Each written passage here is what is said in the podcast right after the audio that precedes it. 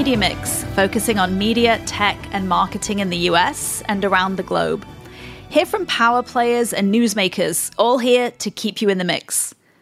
Hello, I'm Claire Atkinson. I was recently in the beautiful Riviera, along with thousands of marketing executives, covering the annual Cannes Lions Festival of Creativity. It started out alongside the Film Festival, honoring film advertising and has grown into a huge event, attracting the likes of Netflix, Google, Meta, and Amazon. There were many hot topics discussed throughout the week, too many to talk about in one episode. Topics like AI, the creator economy, and more, which will air over the next few episodes. But first, we're going to talk with Mark Penn, a former White House pollster for former President Bill Clinton and strategist for Hillary's successful New York Senate run.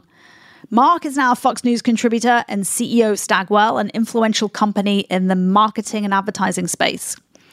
We caught up with Mark on the beach at his event in Cannes, where he spoke to us about a number of topics, including why cable TV news should broaden its political coverage beyond President Biden's falling down or former President Trump's indictments, and gives us his take on Fox News's controversial Arizona call for Biden.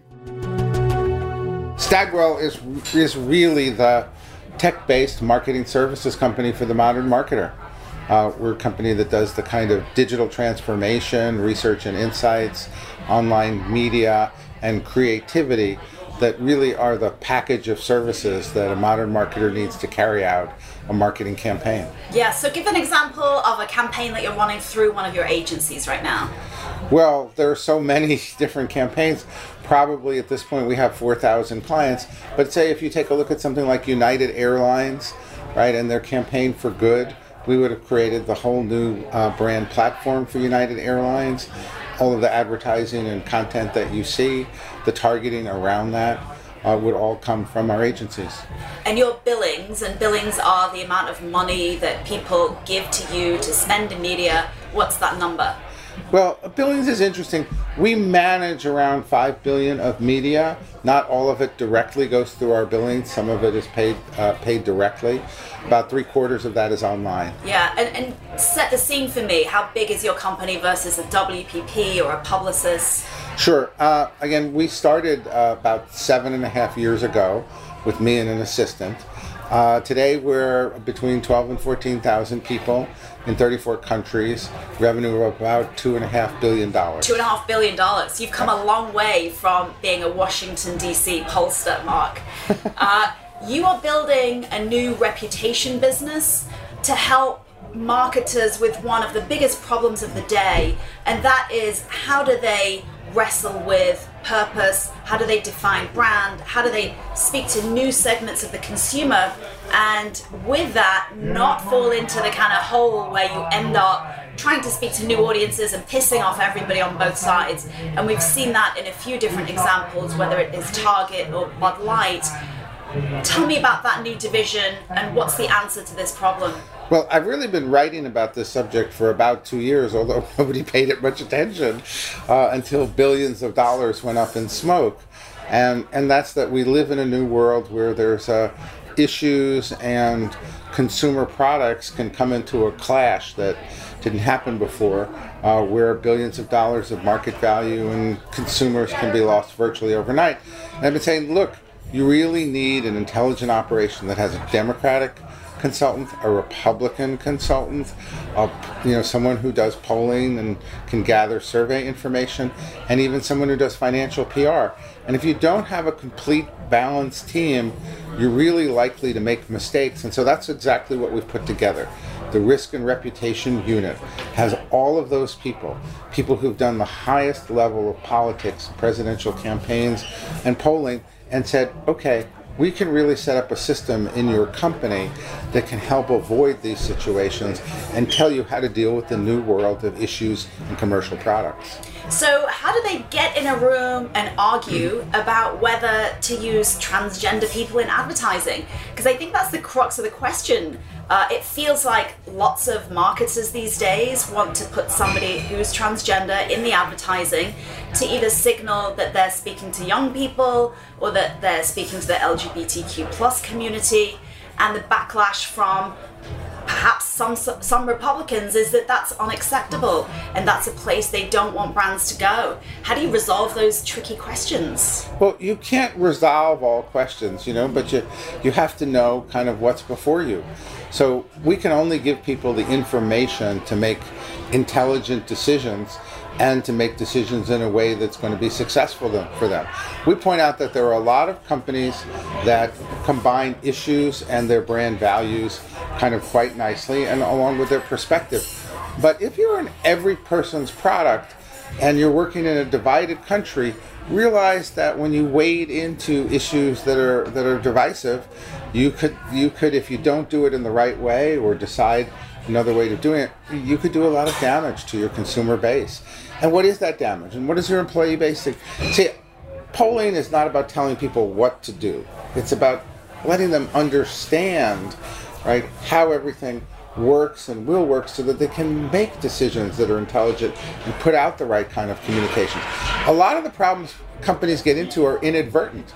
You know, at the White House, we had a system in which within a few hours, like all the policy people and all the com- communications people would check every word because we knew when we put something out from the White House, just one wrong word could like set uh, set off all sorts of alarms. Most companies don't have a system like that. Yeah. They don't have a clearance system like that. So should Budweiser have done the campaign with Dylan Mulvaney or not? Well, Budweiser's a client, so I'm not going to give you any okay. any any comment out of that other than that I think that they will in the long run get their consumer base back.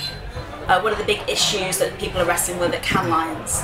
Well, we set Stagwell up mainly because I thought that the, the big holding companies were behind in technolog- technological transformation. Now, I thought they were behind when people were doing websites and e commerce. By the time you get to AR and AI, I think they're really super behind. Right? And so, what, what are the, what's the conversation? The conversation is the clash between new technologies and, and and pure creativity. And I've, I've tried to be kind of a messenger that, that I really think that don't worry, if you're doing the highest levels of creativity, no computer is going to be able to do that.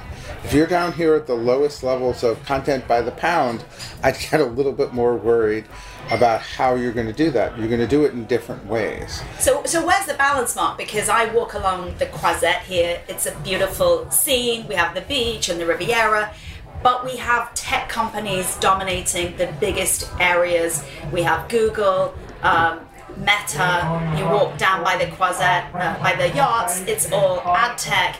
It feels like the ad industry has been taken over by data brokers, and that the creativity piece of it has become a very small part of advertising.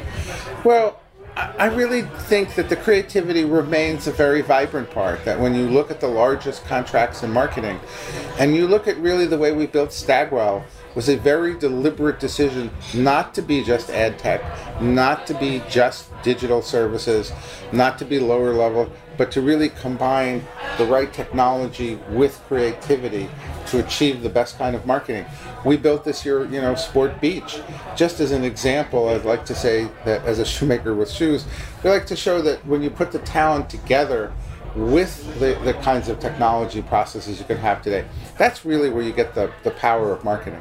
Um, Mark, can you tell us about the state of polling right now? Obviously, every election cycle, it feels like uh, everybody uses polling, then the election happens, there's a surprise, everybody dumps on the pollsters. Um, ABC News just got rid of uh, Nate Silver. They're thinking, rethinking what they do. There was a lot of conversation over at Fox News about the early Arizona call.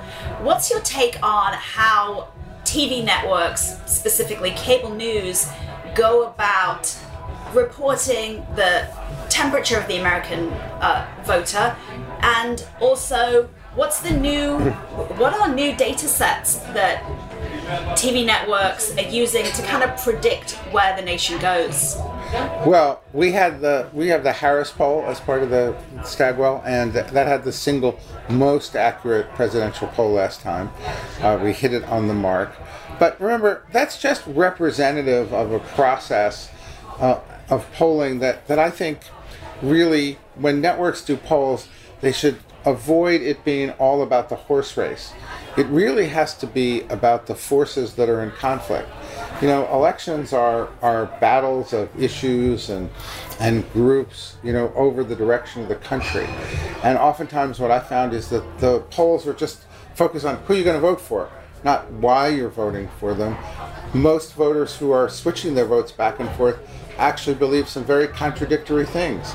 And they're trying to sort out in their own mind which way they should go. And I think they have to spend more time understanding what's underneath. That's what I always did when I polled at the White House.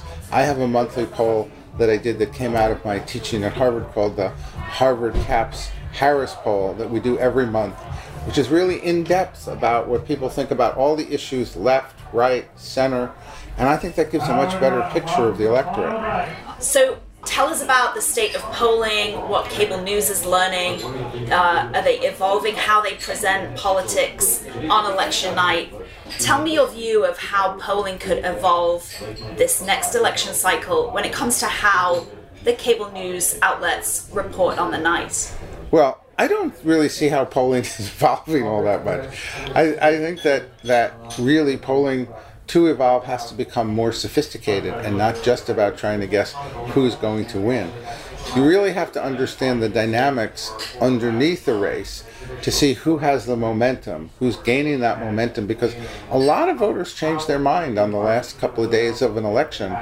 And so to really catch it right, you have to understand what the competing frameworks and arguments are how they're battling themselves out, which ones are winning. It's only with that kind of more sophisticated framework. Look, when I did polling for President Clinton, I hit it right on the nose. And I had polls in 26 states, I had national polls, I had a model of the Electoral College, I had a model of every vote in every state. I, I had the kind of resources and operation that I really don't see uh, at cable network, and I don't think you're going to see it next Why election. is that? I mean, these guys have tons of money. Uh, are they just so invested in the fact that the horse race gets ratings and everything else maybe viewers are not so interested in? Uh, people underestimate how much work, time, resources, and study it takes to get this right. Which is why you look back on some of these elections, like in 2016, I couldn't find a single person who had it right. so this, do you think this is bad for democracy? No, I, I don't. I think democracy goes on with or without polls. I think polls help us understand the electorate, and I think their best use is, is us, us understanding why do some people think sanctuary cities are a good thing? Why do they think that sanctuary cities are a bad thing? What are the arguments that people are having? You know, politics isn't just about likability and tweets, it's about underlying issues that affect people's lives. And when we forget that and we don't poll about that, then we're not really finding out the real story. Who's better at marketing, um, Democrats or Republicans? Well, that's a good question. I think that that uh, Democrats did a better job in the last in the midterm elections right? And so generally, when you get beat, you go back and re-strategize, and you get better. And obviously, Trump did super well in 2016. I always say, look, if you're looking at campaigns or your own marketing campaign, you have to say, look, do you have a do you have a theme that's clear right? Do, do you have really a, a bio or a story that, that's clear? Uh, do you have issues that you're fighting about? Do you have a contrast with your opponent right or competing products that, that you really understand? If you have these four or five things then you have a campaign. And if you can't name them, then you, you probably don't have fun. Yeah, let's get to that. I mean, let's talk about Disney and, and Ron DeSantis in Florida. Uh, where do you see that resolving itself, if at all? Well, the numbers show on that one that Ron DeSantis is a big winner. Ron DeSantis is the winner. Yes. Wow. Okay. Over the polling the polling on it is really actually pretty overwhelming. And that's national polling or Florida polling? National polling. National. Yeah, in Florida, I think it would be even stronger. And the, what do consumers think about uh, the problem? They're saying that what that Disney's think, too woke. They, no, actually, they just they, it's really more on should should Disney get special privileges as a business, and I think what what DeSantis has done is he's exposed that Disney does have special privileges and that was a weak point. If I were Disney, I'd patch that up rather than doubling down, but they seem to be more intent on doubling down. last question, Mark. Uh, you have an international business. Tell me about some of the international topics that you're wrestling with. Europe's a very different uh, place when it comes to competition regulation. Um, we just saw the FTC today. Um, decide that it was going to punish Amazon over its Prime, the inability of consumers to exit Prime if they want to in an easy way. Uh, what's your take on what's happening outside the US? Well, you know, we're we're about 80% US, but we're growing twice as fast outside the US. In particular, we're bringing together a lot of assets in Europe because we have really some great creatives in Sweden, Amsterdam, London. Uh, we've got a, a, wonderful media operation, you know, anchored by Goodstuff. We've got research from the National Research Group, and they were operating all separately, and now we're bringing them together to have a, a, big, a bigger critical mass. And so we're going to focus uh, this this year on gaining steam in Europe because we believe it's a, in, in that sense, it's been served by the old, old line marketers it's less advanced, I think, in the, a lot of the marketing techniques than as we see in the U.S., and, and we want to bring that uh, more so to Europe. Mark, is there anything I didn't ask you that's a hot topic for you or that you'd like to talk about? Sure. I, I think I'd also talk about a couple of our software products that, that, that we're developing and that I think people are excited about. Uh, in particular, I'd highlight two of them. Uh, one is an augmented reality experience for fans in stadiums. Uh, you know, augmented reality is new. People are getting used to it. Eventually, there'll be glasses. Uh, but for now, you have to hold up your phone.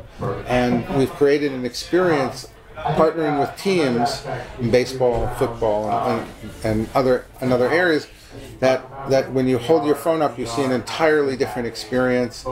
Great opportunity for sponsorships also, and it's more fun. It's engaging, particularly for uh, you know if parents have brought their kids and they're kind of fidgety at the game, uh, and yet it involves them more in the game rather than doing something else on the second screen. It's a fantastic thing. It's called Around. You can even download uh, the app and take a look at it. Uh, and then we also have something called Prophet, which uh, now incorporates generative AI.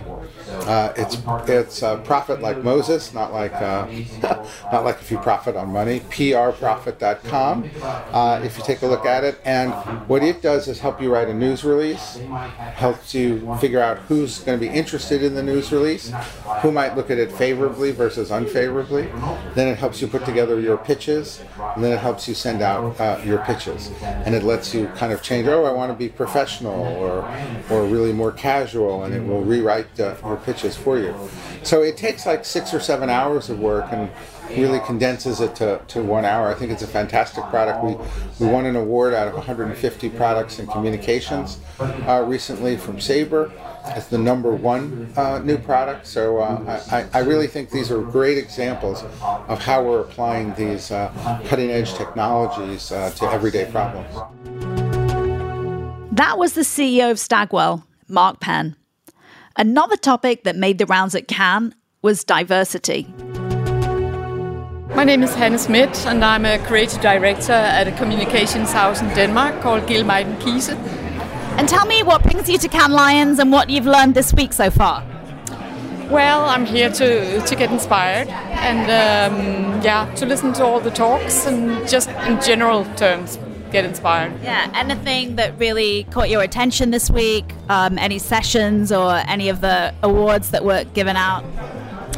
Well, it's AI all over the place, of yes. course, and that's uh, what we're all filled up with uh, yeah. curiousness and a bit of anxiety also. Um, but then also, I've noticed I've been here many times before, and also last year I was here. And, and last year we kind of talked a lot about diversity, and, and it, it's like this year it's women all over the place, and it's uh, people of color all over the yeah. place. So the great. talk turned into action, yeah, it and actually did. Cannes Lions for you is a more diverse place. Yeah.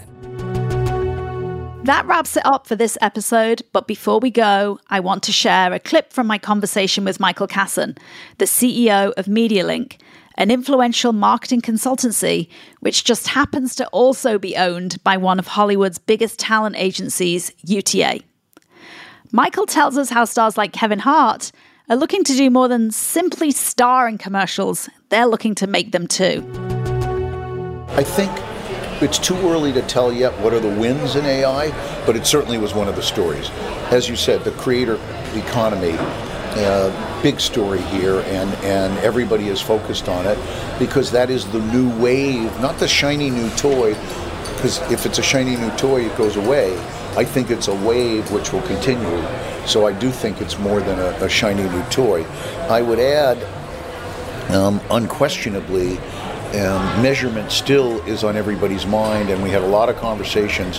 Uh, we did our normal every year Monday lunch where we brought all the holding company leadership investment groups and you know many of the large brands and the measurement companies to really talk about where are we on that continuum of getting to a place that we have better metrics to be able to judge and measure. So I think that conversation we've been hearing. What we heard enough about this year, but you can never do enough, is still the issue around diversity in our industry and the need for and the need for more diverse hiring and media investment. That's still a very important story and should be because there's so much more we need to be doing in that space. And then you'd be remiss if you didn't mention retail media as one of the most important conversations that's going on up and down the Croisette. It's a great interview, and you're going to want to hear the whole conversation, which we're going to air on the next episode. Thank you for listening. And if you like what you heard, please be sure to subscribe to the podcast and the newsletter, which you can find a link for in the show description. If you have questions you'd like me to ask my guests or topics you want me to cover, give me a call at 973 544 8309. That's 973 544 8309 and leave me a message. You can also drop me a line at themediamix.substack.com. My mission is to keep you in the mix. Thanks for listening.